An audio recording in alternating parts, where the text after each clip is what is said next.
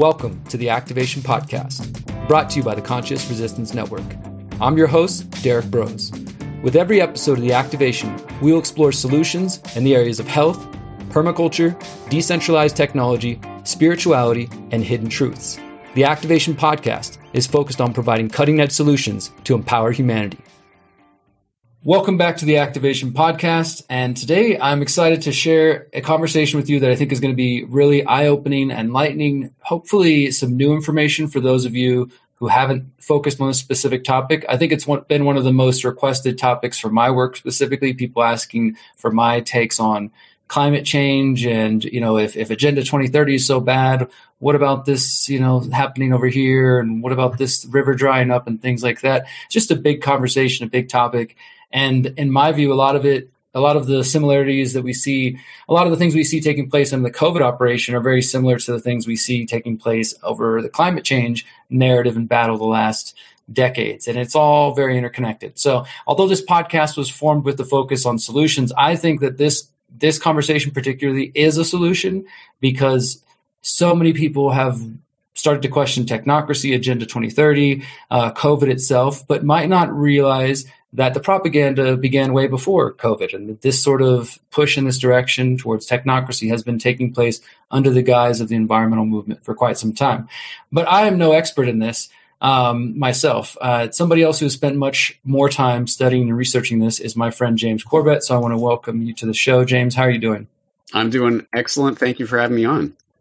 Yeah, I appreciate you joining me again. I think this is your second time here, and as I was saying, I think this is part of the solution to have this this conversation that we want to get into. And so today, I kind of just want to pick your brain. I've been watching your reports from all the way back in 2009, and then you know this year looking at some of those reports again, and uh, the different different climate gates that have taken place. And I recognize, as you said in your 2020 kind of uh, revisit of these videos, that so much of our audience has probably never even heard that time that term climate gate.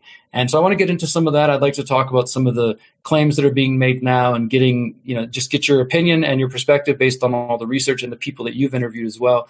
But I'd like to, I guess, set the stage with the fact that for one, I think most of our audiences trust us, right? We, we, appreciate that. I'd say I appreciate that. I'm sure you appreciate that, but that's not the goal to just have people to trust us, right? We want them to dig deeper and understand it. I think there's a lot of folks in our audience who understand Agenda 2030. They see the Green New Deal. They see these kind of movements and they're, they're afraid of, you know, this is going to lead to I'll own nothing and be happy. They, they kind of understand the problem is what I'm getting at here, but they might not fully understand, well, is climate change real or is it fake? Is it you know real, but it's being used in this agenda, or is the whole thing fabricated? You know, kind of like the COVID conversation. So rather than us talking about the agenda 2030 and that angle, I'd rather like let's focus on the actual evidence, right? Because how can we educate our audience so that when they have a conversation with somebody about climate change and somebody that says no, we need to give up our rights to save Mother Earth, they can maybe have if this person is rational enough have a discussion and say hey well let's look at the data let's look at the facts right so that's kind of where i would like to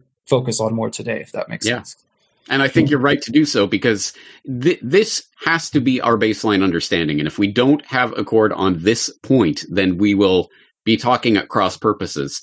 Uh, the whole climate change movement and the transformation of the global economy and everything else that is predicated on this is as much about saving Mother Earth and is as much about the environment as the entire construction of the biosecurity apparatus that we've seen locking into place in the past couple of years has been about a virus, or the Homeland Security state was about bearded Muslim terror men on 9 11, which is to say, none at all. That is not what this is about. It is about a, an agenda of control at every level economic societal uh, technological everything you can think of is all coming together around this agenda talking point. That's what this is. So that's how we have to understand it.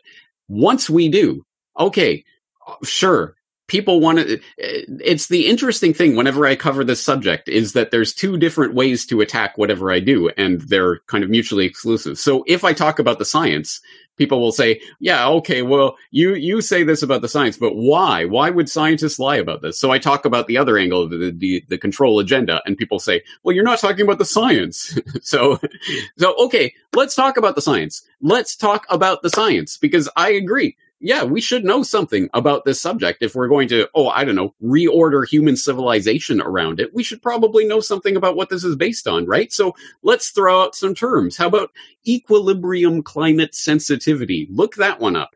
This is the idea of if there is a doubling of carbon dioxide in the atmosphere, how much warming will this produce? Which you would think is the most basic scientific question that we would need to have hammered down if we are going to solve to even start thinking about what we need to do in order to restructure the global economy around this carbon cutting blah blah blah uh, agenda. We have to know well okay so what is the actual outcome of this?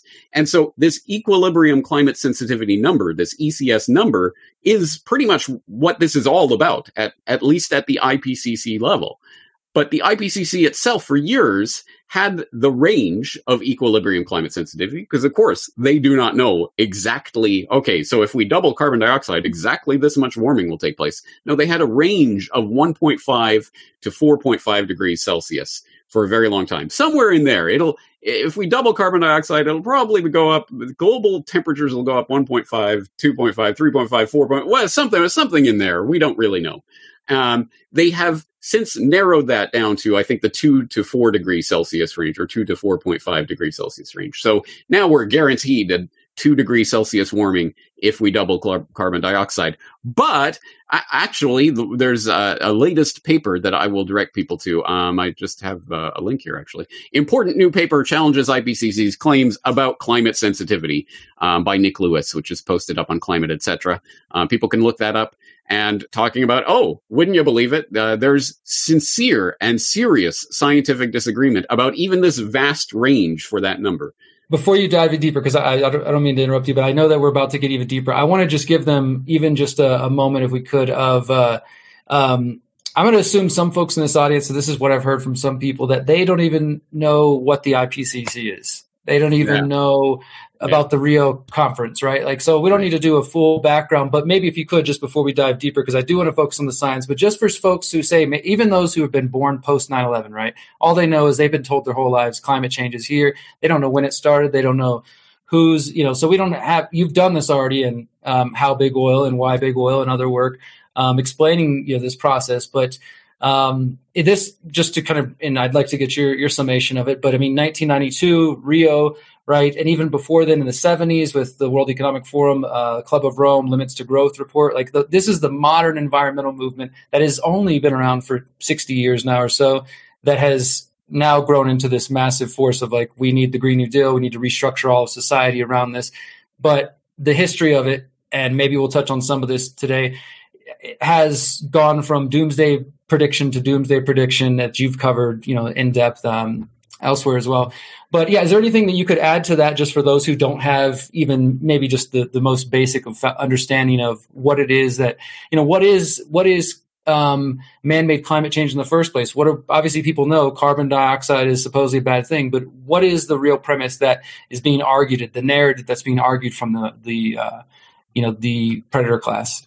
Okay, so the political side of this is the IPCC, which is cited, and you will see it in any sort of mainstream report from BBC or Guardian or New York Times or whoever else who writes about this climate emergency every single day of the week. And yet some people still pretend that it's super under the radar. No one talks about climate. No, they talk about it every single day, and they will always cite the IPCC. So for people who haven't bothered and can't bother to punch that into a search engine, the IPCC is an intergovernmental panel on climate change established by the World Meteorological Organization and the United Nations Environment Program, established in 1988. Um, but uh, it started producing these IPCC reports, which are synthesis of the state of the, um, the the what we know about climate change, essentially. But it's not about climate change just itself. Uh, yeah, climate changes. Yeah, okay, and we can study how it's changing. But no, that's obviously that's not what it what it's about. The IPCC's mandate and remit is to study the human causation of climate change. So, as I talked about in um, my interview, or as uh, Dr. Timothy Ball talked about in his, my interview with him uh, many years ago, the way that you uh, essentially control what an organization, what a committee, what a what a, a, group is going to find in, when they issue their final report is to simply control their terms of reference. And if you define climate change as human caused climate change, then you've already baked into the cake the fundamental idea here, which is that it is humans who are driving climate on the planet Earth, not just not just influencing it, but driving the main drivers of climate change happening. Now we're in the Anthropocene, where human beings are the determining factor in the state of the climate itself. And this is based upon um, construction of lie after lie, obfuscation on obfuscation. But the IPCC report um, comes out every, I, I, think it is every five years. They issue a new report. I think we're on IPCC six at this point, the sixth um, report that they've issued, and each one gets more and more alarming. And oh my God, everything is dependent on this, despite the fact that you have IPCC lead authors, lead authors coming out and speaking against what is being promoted in some of these reports. And why would that be? It's because the assessment report comes in different stages. And one of the stages is the science, and it's it's led by a team of scientists who collect all the latest peer review research and say, okay, we can construct this particular, uh, we can say this with this degree of certainty about what is happening in this particular area of climate change. Um, but that report is then, it is done first, and then the all the leaders of all the world governments that are represented in the intergovernmental panel on climate change, because it is a governmental thing at base, they come together, these diplomats, and they have diplomatic negotiations about this text. And then they come out with their summary for policymakers, which is a, political document created by diplomats working uh, through negotiations. And that summary for policymakers is then used to tinker and change the scientific assessment that was made by the scientists, which is an insane process. But hey, guys, it's the science, so don't question it. That is exactly what is happening, and that's why um, there are so many IPCC authors who uh, themselves have spoken out against various aspects of this agenda. Um, I could go on in that level, or we could continue I think, I think that covers some of the political the angle very well. I just wanted you to kind of be able to lay that foundation. I appreciate yeah. that. And again, sorry for cutting you off there, but no, no, I think no, it, that that helps lead important. to. It is important because I, let me throw in one other part yeah. of this: the UN, um, uh, uh, the the the um, uh, what was it called? The Earth Conference, the Earth Day Conference that took place in Rio in 1992. Yeah. That was organized by Maurice Strong. Mm-hmm. Absolutely was a central linchpin of Uh, uh, what is happening generally. The the global warming idea had been raised in the 1980s as a serious okay, now we need to start concentrating on this, but it was 1992 at the Earth Summit in Rio de Janeiro where that really started to get teeth and the IPCC report started to was the the foundations for the the regime we're living on uh, today were laid. And they were laid by people like Maurice Strong. And if people don't know who that character is, go back to my Why Big Oil Conquered the World, where I talk about this big oil executive who was a Rockefeller made man. Um, who ended up uh, steering the UN Environment Program essentially and being a, an absolute central linchpin to this entire agenda. It's a fascinating history. Absolutely, and I think that that helps explain. So, because there's there's multiple facets, right? It's like, okay, is the science wrong? Okay, well, you maybe you know we got we're going to get into that, right? But then also somebody their mind might go to, like you were saying a moment ago, well, how could they possibly cover this up? Well, when you know the history of how the foundation has been laid, and also as you talk about in your um uh, your reporting on ClimateGate, uh, that these cliques form within the scientific community because it's only a small amount of people that are even working on this particular area and they're helping produce these reports and these models. And then we'll get into ClimateGate in a little bit. The emails directly show this this uh, this you know work this collusion this working together to form a message and to form a narrative right so that kind of help, should help you understand because we're not going to focus the rest of the conversation on that that there are political forces at work just like you've seen with things related to covid-19 and the science around that i mean you see the same kind of patterns of behavior. You are starting to outline some more terms and things that I think will be helpful for the conversation. So please pick up there. Yeah, well, here's one of the most basic. So, equilibrium climate sensitivity, ECS, is the fancy term for what happens if we double the amount of carbon dioxide in the atmosphere. But here's the even more fundamental part of that. Because what they're saying is, oh, if we double uh, carbon dioxide, it, it, temperatures will go up two degrees to 4.5 degrees Celsius or something like that. But what, what do they mean by that? What is a global average temperature? Which sounds like a stupidly simple question. A global average temperature, well, it's just the average of the temperature across the globe.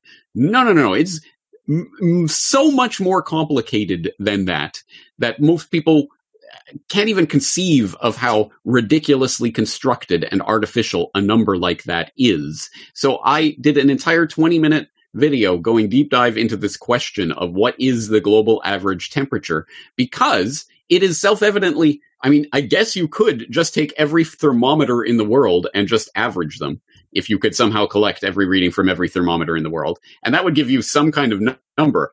But how useful is that number? For one, you have vast swaths of the globe for which there is no temperature reading. There is no thermometer in the middle of the Sahara. There is no te- thermometer, you know, out in the ocean, whatever. There are, and you can, you can see where there are actual temperature monitoring stations that get fed into the various global average temperature calculations. And you can see the map of it. And you can see there's vast sections of the planet where there is no reading. So what do you do? Well, you have to average and sort of blur numbers out across regions and things. But even then, I mean, even more philosophically speaking, when you're talking about temperature, temperature varies throughout uh, altitude. So what what what strata of the atmosphere are you talking about? Presumably, we're only concerned about the uh, kilometer at most, uh, at the very bottom of the atmosphere, essentially. But even even then, just people living at different altitudes and things complicates that situation, doesn't it? Um, so how do you do this? And there's different ways to construct this. In fact, there are four main temperature data sets that are constructed because again, this isn't just a simple averaging calculation. You have to choose what temperatures to weigh more heavily and how to skew things out where you don't actually have numbers. How do you fill in that blank data and uh, all of the, these sorts of mathematical questions that go into the construction of four main temperature data sets. And again, as Timothy Ball pointed out in that interview that I played in my recent flashback to 2009 about ClimateGate, um, I, uh, as he points out, the four different temperature data sets can vary as much as 0.4 degrees Celsius between them. And they're claiming that in the past 150 years of man-made global warming that's been going on, the entire global average temperature has increased by 0.6 degrees. So, so wait, hold on. So we can't even calculate this magical number to within four tenths of a, a degree of accord, we we can measure the six tenths of a degree that has happened in the past 150 years. Oh, and by the way, back 150 years ago, it's not like we had thermometers and re- valuable, you know, accurate records. Uh, it just gets more and more stupid and stupid the more you actually drill down into these numbers, what they are saying, how they are being constructed. If you knew how the sausage was made, you would be less inclined to believe it. But then people will say, "Oh, but what about all of the effects of this that we can so self evidently see happening all the time? And uh, I would uh, say that yes, you absolutely should look at what is claimed to be the effects of this global warming that we all know is absolutely happening, guys. Because if you look at the big picture, we are coming out of the little ice age. So yeah, temperatures, global temperatures have been going up for hundreds of years now. That is true. Um, broadly speaking, the the overall average temperature trend has gone up, but has it spiked in, in the last 150 years in a weird way? Well, depends on who you ask, but let's look at the effects. This is pseudoscience of the worst kind because it is completely unfalsifiable. Because I ask anyone out there who still believes that this is fundamentally about the science, guys, what set of conditions, under what amount of time would be enough to convince you that the carbon dioxide is the thermometer for the or the, the global thermostat for the, the entire planet. What set of conditions will prove that wrong? Because anything that happens can and will be said to be part of this global warming phenomenon. More rain, less rain, more snow, less snow, more droughts, less droughts, more ter- tornadoes and hurricanes, less tornadoes and hurricanes. Uh, literally anything that you can think of has been attributed to climate change. And if you don't believe me, I did a short three, four minute video once on climate change is woo woo pseudoscience, in which I went through all of the contradictory claims that are made in the name of this unfalsifiable science. And then look at the predictions that are made on the base of this totally unfalsifiable, non-scientific unhypothesis. Uh, you get again all sorts of demonstrably, demonstrably untrue predictions. Um, there, I, have been through this as well. The UN warns there's only three years left to stop cl- climate change. Well, that was five years ago, so I guess we're too late. Um, yeah, June 20, 2017, three years left to stop dangerous climate change. August 21st, 2016, Arctic summers ice free by 2017. Huh, whoa, a bit late on that one. July 14, 2014 to be ice free in two years and create a methane catastrophe. Wait, what? That was even before that that later prediction. September 7th, 2012. Experts predict final collapse of sea ice within four years. August 1st, 2008. 100 months to save the world. A green, green New Deal needed. Um, and here's one of the latest that actually came out from uh, Dr. Roy Spencer. Um, he took the 50 year US summer temperature trend and compared it to all 36 CMIP climate models that are used by scientists these days every single one of those models was warmer than the actual observed summer temperature trend. Every single one of them was wrong, and every single one of them skewed higher than what actually happened. And yet we are using those models to predict and to literally structure human society, the economy, civilization itself. This is insanity, and it has nothing to do with science. Yeah, I just want to interject, James, on the report you were just mentioning. I watched that one earlier today, the unfalsifiable woo pseudoscience. Um, so that this is an interesting point, I think, because you're right. Like we've seen this for years. Uh, whatever the weather is, it, it's get blamed on ch- climate change, and we're seeing. Um, we can see with our eyes, and I think this is where some people's skepticism, much like with COVID, they're like, okay, well, I hear what you're saying, I see the corruption, but I've never had a hurricane in my area before. Now we've had two in the last five years, or you know, now we're getting floods. You know, there there are real world weather events happening now. I personally, I haven't been keeping track of them long enough or studied it well enough to say have they increased, things like that. And I want to get into some alternative potential, you know, causes of those things in a moment. But I do think the younger generations are absolutely being taught that anything that happens in the skies, related to weather, climate, is the, is it, it can be traced back to something you've done to climate change to man-made, man-made climate change specifically. And do you think this is just you know them moving the goalpost and arguing semantics or you know because before people I've, I've seen these arguments and i personally think they're not the strongest. I think it's just too too easy of like oh ho, ha, ha, they used to say global warming or i'll see some conservatives point out on social media whenever there's like a place that experiences snow and it's like a sarcastic remark about yeah global warming huh? I don't think those are like super strong arguments. I get the the you know the, the commentary but the other side would argue, you know, the other side would argue, yes, this is because the climate is changing and it's going to happen in all kinds of unpredictable ways. And is that just them, like I said, moving the goalposts? Or is there any science to that at all?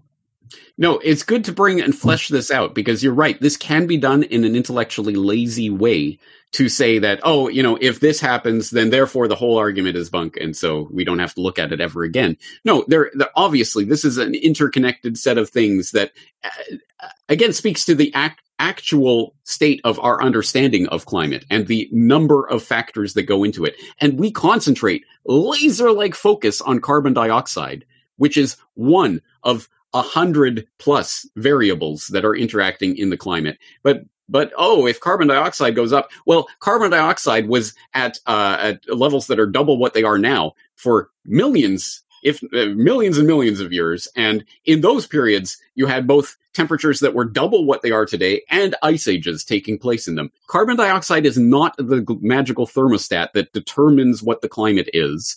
That is, uh, that is woo woo pseudoscience. But you're exactly right. So I did have an, uh, a video about that, um, several years ago now called Weather is Not Climate, unless it's cold outside. Uh, unless it's hot outside, I should say. So every time there is a heat wave, summer, essentially every summer, and I mean every summer, you are going to see some story about, oh my God, record breaking temperatures. This is what global warming looks like. And every winter, you're going to see the stories of, of course, there are storms in winter. You know, the, the global warming doesn't mean there won't be any more winter unless, oh, unless you go back to uh, 1999, 2000, there was the famous um, independent article, I think, uh, about the, Britain will never see uh, snow again, something along those lines. So uh, again, they make up whatever predictions they want at whatever time it's convenient. But here is what I want people to really observe and really notice is that when there is a hurricane or when there is a, a big tornado or some sort of big weather event, you will inevitably notice that they uh, the the newspaper coverage they'll they'll run with the headline about you know global warming is uh, this is a climate emergency this is what's happening. And it will inevitably be an op-ed or some like science columnist who's writing about and here's another example of just how off the rail the climate is in this day and age. And they will always quote a scientist who says well we can't attribute this particular storm to climate change. But we know that overall, the models tell us that blah, blah, blah, and the rest is hot air. In this case, metaphorically, um, because they, yeah, they will never, ever, ever come out and say this storm was because of climate change, because of course you can't do that, because again, this is such a nebulous concept. But yes, you're right. Most people will have their personal experience of, hey, I saw that weather event that was strange. I hadn't seen that before. Therefore, I guess this is what's really happening. There are a couple of ways that we could interrogate that point. One is to say that yes, most people do not, and why would they, have an encyclopedic knowledge of sort of the vast, not just what's happening in their particular area, and not just what's happening in their region, not just what's happening in their country, not just what's happening on their continent, but what is happening around the world. Of course, no average human being is keeping track of that. But there are people who are, and the people who are are inevitably saying, in fact, there is no extreme weather trend that we need to be worried about. Roger Pielke Jr um, talking in 2017. There is no evidence that hurricanes, floods, droughts, tor- or tornadoes are increasing. You have a 2017 study on floods that found approximately the ex- number expected due to chance alone. You found uh, 2018 saw, saw, a record low tornado death toll and no vo- violent tornadoes for the first time since record keeping began in 2015. In 2019, the NOAA uh, concluded that it is premature to conclude that global warming has already had a detectable impact on hurricane activity, which is probably why uh, there was recently a, a, record stretch of no major hurricane landfall in the United States, um, which was a, uh, a, record in the time that records have been kept until the last couple of years, anyway. Um, you could go through. Wildfires are not increasing. Droughts are not worse than they were. In fact, mega droughts occurred with more frequency thousands of years ago than they do today. More, less people are dying re- due to climate uh, events, weather events, than they they did uh, a century ago. Uh, by whatever metric you're measuring it, in fact, no, we are not living through some unprecedented, amazing, major climate catastrophe that's never be, been seen before in humankind. The other way to interrogate this is to say that, well, okay, if something strange happens in the weather, and let's say it is man made, what if it is not this nebulous sort of, oh, carbon dioxide went into the atmosphere and is causing this chain reaction that we can't quite quantify, qualify, we can't predict, we don't know how it's going to work, but it just does. The weather gods got angry at it. Or could it be things that we know absolutely are taking place, like stratospheric aerosol injection, which of course is chemtrail conspiracy theory. Every single time that it is brought to the public's attention, they always uh, bring it out as if this is some brand new idea. Hey guys, scientists have this crazy, wacky new idea for cloud seeding, for stratospheric aerosol injection, for all of these technologies that have existed for at this point be- the better part of a century. But every time they're reported on, as it's as if it's brand new and has never been thought about before. So yeah, there uh, there may be man-made uh, weather events at any rate. I don't think climate wide events, but there could be man made weather events. But maybe not from people, you know, using plastic straws. It may be at a sort of more fundamental level of the, the real scientific experiments that are going on in secret through programs like the HAARP program and others that we don't get any sort of lens into because they're covered by national security. They're being done by the Pentagon. And we are being asked to concentrate on what you, your personal carbon footprint is. Because again, this is not about science. This is about the agenda. Hold that thought. Hey guys, this is Derrick Broze with the Activation Podcast, and I want to tell you about a new project that I recently launched. It's called the Holistic Self Assessment Online Course, and it's based on my 2018 book, The Holistic Self Assessment. Now, some of you guys know that I released this book based off my experiences in prison. This is essentially the culmination of the process I took myself through while I was locked up behind bars, when I began meditating, when I began journaling, and really starting to heal my trauma and begin to align my thoughts, my words, my actions, and really live in line with my true purpose. So this book is meant to be a self-empowerment, self-help guide that helps you align your thoughts, words, and actions, your relationships, your habits, and make sure you are living in line with your goals and your principles. So I developed this nine week course with the University of Reason, aka Autonomy. We put this course together for people like yourself to take it and walk through it chapter by chapter. I read the book with you. I give you tips and exercises. And there's actually two options. If you want to just do the DIY version, you can choose to work through the course yourself. If you'd like to pay a little bit of extra money, you can go ahead and get one on one sessions with myself where I will counsel you and work through the book with you and answer any questions you have. So I really want to encourage you guys to check this out. The link will be in the description below where you are listening or watching. And I'll put the link to the Holistic Self Assessment book as well, which you can download for free. And I want you to stay tuned because we're getting ready to release the Holistic Self Assessment audiobook. So stay tuned, guys. Now let's get back to the podcast. So I want to get more into that in just a moment to consider ask you a couple questions in a moment about other potential causes that people have put forward. But let's get a little deeper into this. We've mentioned it a couple times. We haven't really explained it. Could you give a, a summary of what the Climate Gate situation, the emails were about? Because again, happening in 2009, I remember this was when I was first waking up. It was one of the first things I found from your website and uh, Infowars and a few other people at the time. Uh, and yeah, and I saw it. You get a couple of reports, and then it's just been dismissed, and now it's just a Wikipedia page about it being a conspiracy, right? So, for those who haven't even heard about this or haven't gone to the corbettreport.com and searched ClimateGate, give them a summary of what it was and and uh, you know what the claims being made were, the accusations. Right. Well, I hope people will go to corbettreport.com and search ClimateGate because I have done a, quite a bit of work of this on this over the years, right from the very beginning when it was happening live there in October of 2009. Um, so people who don't know, there was a uh, mysterious release of emails from the University of East Anglia and researchers associated with the climatic research unit there um, that uh, was leaked online somehow, somewhere by someone. And of course, the uh, the infamous Russian hacker idea has been floated as this was the dastardly work of the Russians.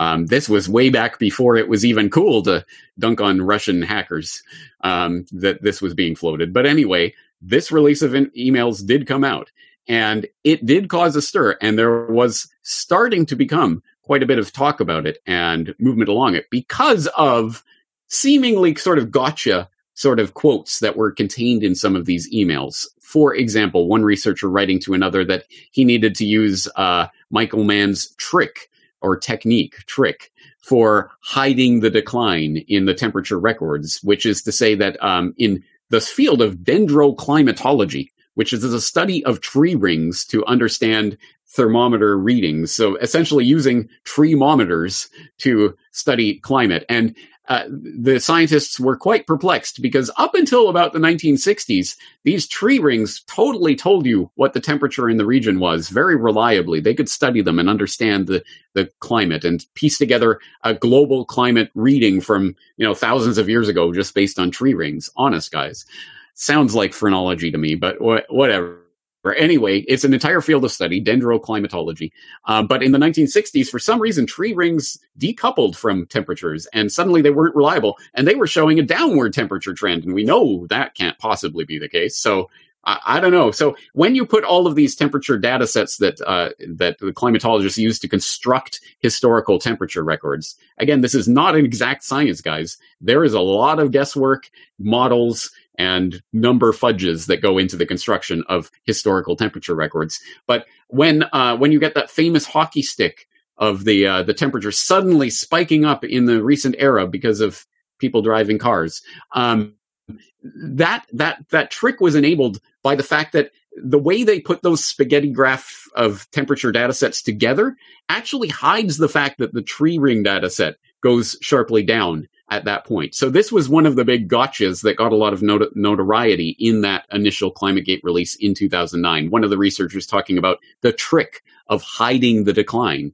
That was what that was about. But don't worry, guys. That you know that's not that's not important. And is he didn't mean trick like I'm deceiving you. He meant trick like a technique that you can use to hide the decline again. But that, that's only because the decline means that trees have suddenly de- decoupled from the climate for some reason we don't know. Whatever. Don't think about it. all the other data shows this going this way. So the hockey stick stands, right? Except for the researchers who came along afterwards and found that you could feed literal garbage data, literally random numbers into uh, the the the tool that Michael Mann was using to generate that tar- chart, and it would produce a hockey stick. So hmm, there might be something wrong with this. Anyway, um, that's one side of what what came out of the uh, the the ClimateGate emails in there in late 2009 that people were getting concerned about. I think for obvious reasons, and it was getting some traction, at least in the conservative press, in the dinosaur media. You, you know, major newspapers and things were writing about it at the time. Um, it very quickly got covered up by a number of cover up commissions. And I forget how many inquiries there were. I've written about them on the website so people can search for it. I think there were four or five different totally independent neutral committees that were run by some of the scientists involved that that had dealings with uh, various of the institutions that were implicated in them that uh, that refused to look at certain pieces of the evidence et cetera et cetera. Every single one of them a cover up in its own e- unique individual snowflake way. Um, and and I've written more about that but some of the most startling points about this release in fact, never really got any attention whatsoever. For example, there was something called the Harry README file, which was the electronic notes that one programmer was using um, to try to make sense of the this CRU, the Climate Research Unit's databases. And if you read through this programmer's notes, it's it's it, would be funny, I guess, if it wasn't so incredibly important what he's talking about. For example, um, he said that the, uh, the in this Harry README file that the database was artificially adjusted to look closer to the real temperatures. Um, he talked about the hundreds, if not thousands, of dummy stations, dummy temperature stations, temperature records that were somehow ending up in the database, or how he had to um, essentially he he could not uh, uh, he he uh, he made up key data on weather stations because it was impossible to tell what data was coming from what sources. This is one of the programmers that they hired to help sort through their own database that came out that no one talks about in any of the uh, coverage of ClimateGate. So there was a lot more meat on that bone than you will ever read about in any Wikipedia summary. But why it was particularly important in October of 2009 was because that was right on the cusp of the Copenhagen COP meeting, the Co- uh, Conference of the Parties, which is this big UN annual brouhaha where they all come together, all these UN delegates, and make their big grand proclamation about um, sacrifices to the weather gods to appease them. And uh, in that particular one, I think I, it was at COP 16. I can't remember which uh, number it was, but that one in climate uh, in Copenhagen was set. The stage was being set for it to be the the linchpin for the coming global government. That's not me talking. That was newly appointed uh, director of the EU, Herman van Rompuy, who um, came in saying, "This is the era of global government. 2009 marks the beginning of of global government, and we will see to it at Copenhagen that that gets put in." Essentially, is what he said, and I have that quote in my ClimateGate uh, episode. Um, and uh, remarkably, amazingly, Copenhagen got derailed to the point where it didn't become what I think they wanted it to become, something like the Paris Accords that were reached in 2015. They wanted it in place in 2009, but it wasn't so much ClimateGate that derailed it, so much as uh, essentially diplomatic wrangling. Some of the lesser developed countries wanted more wanted more billions essentially to be bribed off to go along with this scheme, and they didn't get it. So they they walked away from the table at that point. But as I say, they came back in 2015, and essentially with the Paris Accords, they started to hammer in this global agreement that's going to be. It still isn't there yet, but it is going to be the teeth to this agenda, where they're going to start trying to enforce various levels on various countries, various carbon dioxide levels. And how do you even how do you even calculate that? How do you know who's cheating on their levels and stuff? Well, we're going to need a total global surveillance grid to track every country's emissions at all times, a, a satellite surveillance grid, exactly like what, for example, Bill Gates has talked about and and uh, and tried to sponsor into existence. And these are the types of technologies that are going to enable the surveillance grid that is going to enable the enforcement of this agenda, which is, oh, going to be tied to carbon credits, to all of this. It all stems from the fundamental lies that were exposed in something like ClimateGate. Again, I will exhort people to go and look at my previous work on this, where I've talked about the specific emails and what they revealed about the way that they were openly collaborating to exclude certain voices from the peer reviewed journals and, and peer reviewed research. We can't have that research getting into the IPCC report. We'll find a way to make it not happen. And, and uh, you can actually chart it through the ClimateGate emails how they did that.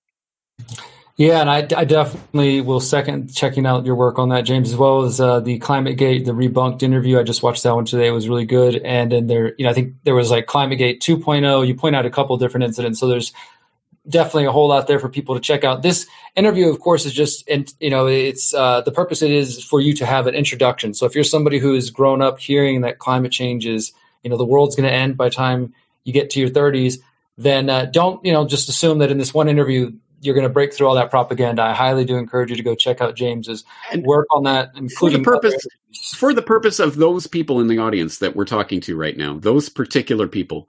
I would say, imagine if you do understand that the COVID craziness of the past couple of years is not about a virus; it is about control. If you understand that, now imagine trying to explain that to one of your normie friends in a you know in a 10 minute soundbite kind of thing, trying to summarize all of this and counter all of their objections.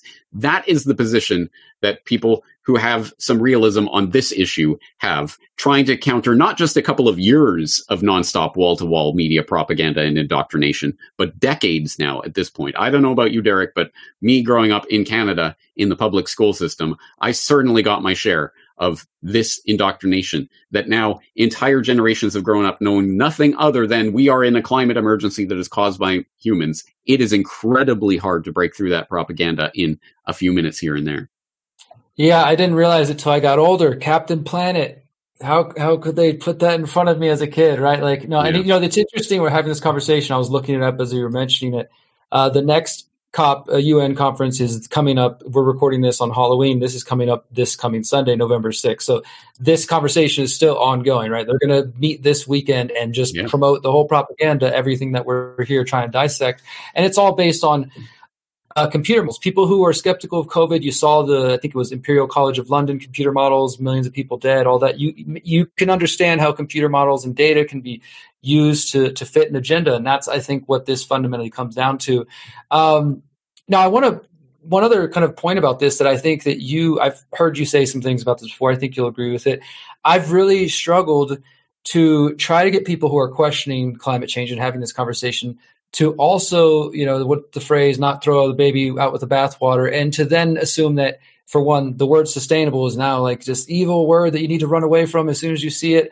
Uh, taking care of the environment is a bad thing. Trying to reduce, you know, your own personal waste. Again, I'm not saying anybody should be shamed um, or any of these kinds of things, but I, I think that that's what happens sometimes. People there's that extreme reaction of, oh, I see the agenda now, and now anything that mentions that word sustainable or talks about um, you know, even things like permaculture will some people will sometimes lump them in. Whereas to me, I see this as this is the answer to have a decentralized food production, local food production, you know, because clearly the systems, the one thing they have right is that the systems aren't working. It's just that they created them or they broke them in the first place so they can then present themselves as the, you know, the heroes for the great reset and all this stuff. But yeah, can you talk about that a little bit? How some folks kind of get sucked into this like almost anti taking care of the planet or like looking out for you know the animals and the environment that sort of thing because of their aversion to things like agenda 2030 yep this is another aspect of what I've I've attempted to do over the years, and it's again incredibly hard to break through the propaganda and conditioning. But I want the people, the the tree huggiest of the tree huggers out in the audience to know I am on your side. I agree with you. Humans are doing terrible things to the environment, things that truly could threaten the earth going forward as we start tinkering with the genome of various species and all sorts of insane stuff, the gene drives to create the mosquito vaccines and all of this insanity that is going on, incredible pollution that is damaging, demonstrably damaging the environment in various locales. Generally, the biggest perpetrator of which are massive mega corporations and, more importantly, perhaps the military, just dumping hundreds of thousands of liters of toxic nerve chemicals into rivers and things like this. Um, yeah, there is horrible, horrible damage being done, but you are being programmed psychologically operationed into con- to, into believing that it is all about carbon dioxide. Why? Why that focus? That is the one thing you are allowed to question uh, to the nth degree. You can get as far and deep into that as you want. But don't start questioning GM crops or things along those lines. No, no, no, no. That's that's not the science, guys. The science tells you that carbon dioxide is the global thermostat, and the science tells you that GM crops are good as gold, golden rice, perhaps, right? And I, I know that if there are true, real, dyed in the wool, greeny environmentalists in the crowd listening to this conversation, even after all the stuff I've just said, uh, you will know that there are those sort of areas that you get a lot of pushback on that, huh? When you try to push in those areas. Again, why is that? Why are you allowed, not only allowed, but act openly promoted and given all this free publicity in the mainstream media to talk about carbon dioxide as much as you like? But don't look over here. Don't talk about that environmental problem. Again, this is something I've tried to raise in a number of podcasts um, uh, over the years, but it's one that's hard, again, to break through people's conditioning because they have been taught that uh, climate denier equals oil shill. Um, this coming from the guy who did the How Big Oil Conquered the World and Why Big Oil Conquered the World documentary. Yeah, I'm in a big oil shill, man. Go, go big oil. No, no, no. As I spell out in black and white and show and connect the dots in Why Big Oil Conquered the World, big oil are behind this particular manifestation of this particular lie. The, the CO2 as the, the global thermostat lie because they are already preparing for the next stage, which has nothing to do with the old paradigm of controlling petroleum and oil resources. We're still in that paradigm to some extent, but we are being shifted over into the next paradigm, which is going to be about green energy, which, oh, by the way, is also a complete and total scam from top to bottom. I just recently wrote an editorial about this that I'll direct people to. Green energy is a scam. It is uh, designed to control you.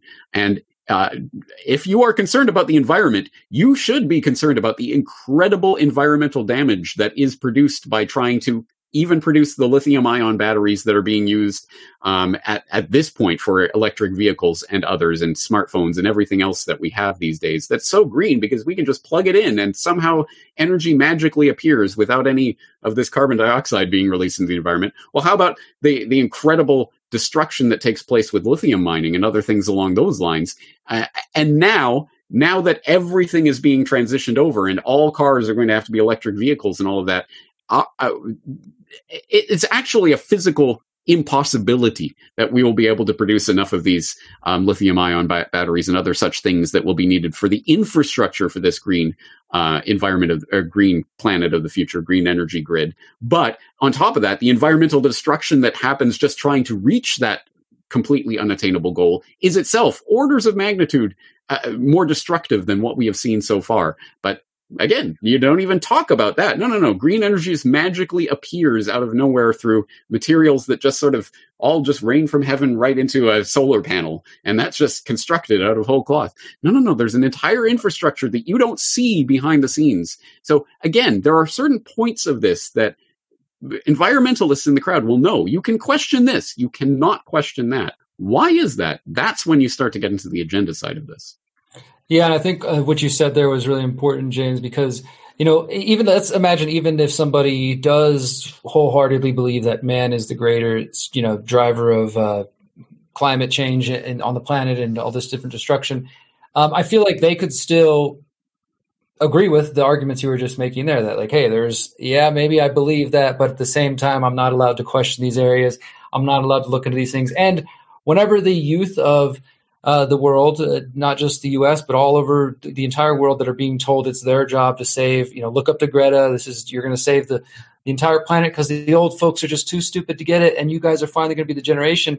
There's no just no realistic conversation about the you know those other uh, elements that you mentioned, like the cost of changing over the entire world's infrastructure, or things like the destruction of indigenous lands in Bolivia so they can get these lithium um, batteries for the smartphones and for the Elon Musk's, you know, who said, "Hey, we'll coup anybody we want when we want to get the green, the stuff we need for our green, our green energy and our green uh, New Deal, all that kind of thing." So, I feel like even if people aren't quite ready to go all the way, which I do encourage you to continue this research and go to James's website and check out some of the interviews he's done. But even if you're still kind of like holding on to that idea at the present moment, you should still be able to recognize these other flaws in this worldwide transformation that is also being done by force. You know, this yeah. isn't going to be Sorry. a thing where you have a choice. I realized I zigged when you asked me to zag. So I, I'll go back to your original question about sustainable becoming this toxic word that people in you know conspiracy realist circles can't use anymore.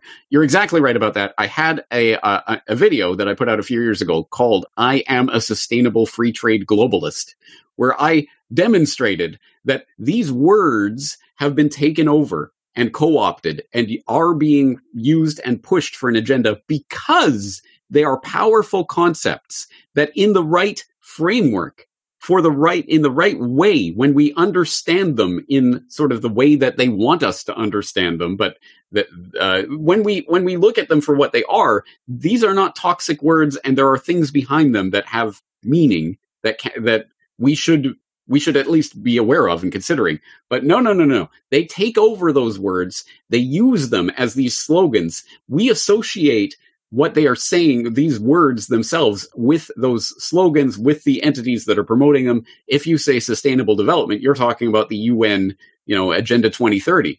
Uh, there's no other conceivable way that we can use that word sustainable, right? No, you're right. That is unfortunately part of the, the, the sort of the insidious nature of the psyop, where they take over and essentially co-opt words and terms that are valuable and have real meaning, but they t- they put these fake meanings on them and sell us that so that we reject the whole thing, and that is to our detriment. I agree that yes, sustainable, decentralized, organic systems are uh, in the end not only more in accord with nature itself and are more prone to to not destroy the planet and all of that, but also will thrive and will will survive much longer than these artificial constructs of top down hierarchical control that they call the Sustainable Development Plan for the future and all of that.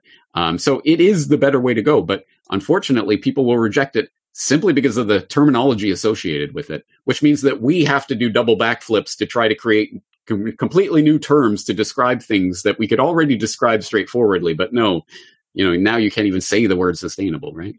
Yeah, and I see that happening with different things because, for example, I've noticed in the last couple months the World Economic Forum is starting to talk about decentralization quite a bit and how we need decentralization. Now, when they say mm. that, I, I, I don't, yeah. I don't believe it. I don't believe that that's what they really mean. Like you're saying, this is the way that they play the game. Once you learn to kind of read through their word games, you, you understand it. But to the average person, it's like, oh, wow, these people say they want diversity, inclusivity, and sustainable, blah, blah, all that. So we see the word games. I hope people hearing this will will be a little bit more uh, discerning than that because again somebody i know plenty of people doing good work i even know people who um, I think they're misguided, but people who I've collaborated with and worked with who have done amazing, uh, amazing, uh, just efforts in the permaculture world and building intentional communities, more, more work than probably most of us will do in our lives in that whole area. Yet they believe in the UN and they, and I'm working on it. I'm like, you know, like I, I tried a conversation about, man, the Rockefellers, this and that. I know you care about indigenous people. This is, you know, trying to help fill in some of the gaps but they grew up. This is somebody who's a little bit older than me. Grew up in that generation where the UN was the beginning of you know the environmental movement. We're going to take back Mother Earth and this kind of thing, and they still have some of this faith in those institutions. So you know, I just hope people who are in those positions will continue to think critically about um, you know the narratives that they're trying to feed to us. Um, James, I want to talk a little bit for a moment as we start to wrap up here in a couple minutes about some of the other. So if it's not if I'm not doing it and it's not my car and the driving or the cow farts, like then why are, we having these, you know, whatever people want to point to? And again, let's just put aside for a second whether or not those things are more frequent. But why are people being told that uh, you know rising sea levels? There's different different uh, answers people have put forth, you know, and I want to just get your thoughts on if you've dove into these different areas. But I've heard things from uh, you know, it's the sun, it's solar flares, that's it's the sun's activity that's largely driving changes on the planet. It's magnetic poles shifting, things of you know arguments in that general area, and then of course the stratospher- uh, stratospheric aerosol injection, geoengineering, um, weather modification programs. You've done work on this. I've done some articles, investigations over the years. People talk about hurricanes. I did a pretty in-depth investigation years ago showing that the U.S. government and in general humans have been experimenting with hurricanes since the late 1800s at least and the military you know they were studying it around the time of katrina and some others so i don't write any of those things off but um, what do you think about these other alternative i guess hypotheses about what is behind various climate phenomena? I understand the question, and uh, I think the the best answer to that will come in something like, for example, I just recently wrote an editorial on droughts, cloud seeding, and the coming water wars, where I was talking about that fact that every single time they talk about the on the record, known, completely open uh, and and well understood technologies for weather manipulation that have been around for the better part of a century, at least at this point.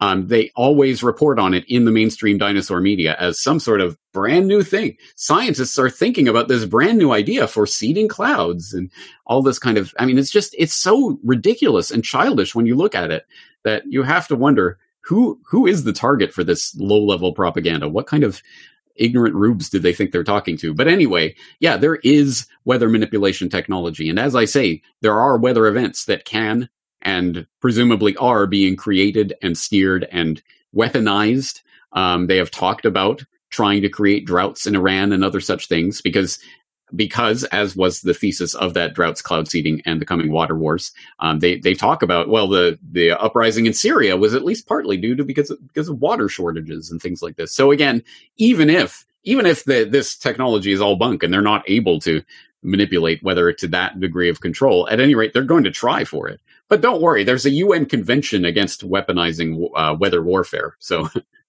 don't worry, guys, it'll totally, it'll totally be taken care of. But the the the there's another aspect of this that I want to talk about because I can't simply dismiss the fact that no, extreme weather events, when we look at it globally and climatically, are not increasing. This is itself a lie that is being promoted nonstop by the mainstream media. And it's one of those lies that I've noticed this many times online, looking at, for example, when people are in a comment thread and someone makes a statement at the top of the thread that is factually wrong. That just is not true. But then everyone in that thread replies to it as if that is true. And they argue about what that thing could mean. And oh, that's not so bad because of this. And that's, and then when you get down to the bottom of the thread, you've forgotten that what you're arguing about was a totally fake, false, flat out wrong statement but everyone assumed it to be true. In this case, again, I think people can be misled down the path. Okay, we all know that the global climate has just changed so incredibly much that it's inconceivable that how this has, change has happened. It must be man-made. So is it carbon dioxide or is it uh, cloud seeding or HAARP or whatever? What if it's neither? What if that fundamental assumption is wrong? And I think it is wrong. Um, at any rate, again, the numbers speak for themselves. I, when I post this up on my site, I'll have all the links to all the different sources that I'm talking about here. And uh, I, I, just want people to question the fundamental assumption that somehow we're in some completely new climate uh, uh, environment that has never been seen before on Earth. Yeah, and I'm glad you made that point, James, because it, it is, you know, if we're going to try to strike at the root, then, you know, maybe we don't even want to get, and not to say studying, and there's plenty of people out there studying weather events and trying to pin down is this real, is this man made, or whatever. Uh, but if the data doesn't even line up with the fact that we are alleged, you know, this claim of having more extreme weather events, then there's no reason to even get sucked into that that whole discussion there. Um, so I know you said you're going to post this on your, your site, so you'll put more links. I'll try to add everything that you, was referenced here as well. But if somebody wanted to start, um, I know we talked about ClimateGate and and just going and generally searching that. But based on what we've covered here, and somebody wants to like, okay, I'm, I'm, with you. Let me go to the next level. Which of your work or some interviews you've done or any books that you've read in this particular area would you recommend? Okay, I will give people one easy, handy dandy resource that they can use on this because I, uh, in a recent questions for Corbett, I created a 60 second response to someone who had these types of questions about climate change. And yes, that is a bit tongue in cheek because, of course, you cannot possibly do this in 60 seconds. But in that, questions for Corbett number 85, which is at corbettreport.com slash climate questions, all one word. Type that into your browser. You will get this questions for Corbett. And in 60 seconds, I go through as many links as I can to as many videos that I have done on this subject in the past. What is the average global temperature? Temperature adjustments and climate change. The global warming pause explained. Lies, damned lies, and global warming statistics. Jim Steele on how b- bad global warming science hurts the environmental movement. Judith Curry explains climate modeling to the layman. The UN warning, just three years left to save the earth.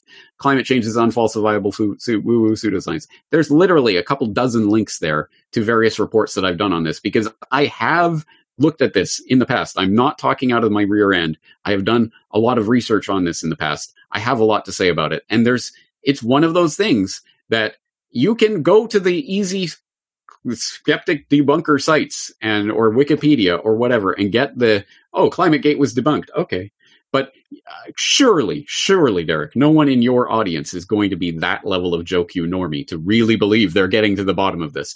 Look, hey, I'm just a guy. I could be wrong whatever. Don't believe me, but take a look at the evidence that I've accrued over uh, almost a couple decades now of doing this work. You will see there's something there. And I, I trust you'll be able to find lots of sources. And, and I've talked to many people like Judith Curry, like others along the path who have important things to say about this. So the, it's one of those subjects that the more you look into it, I think the more questions you will have about what you've been told all your life.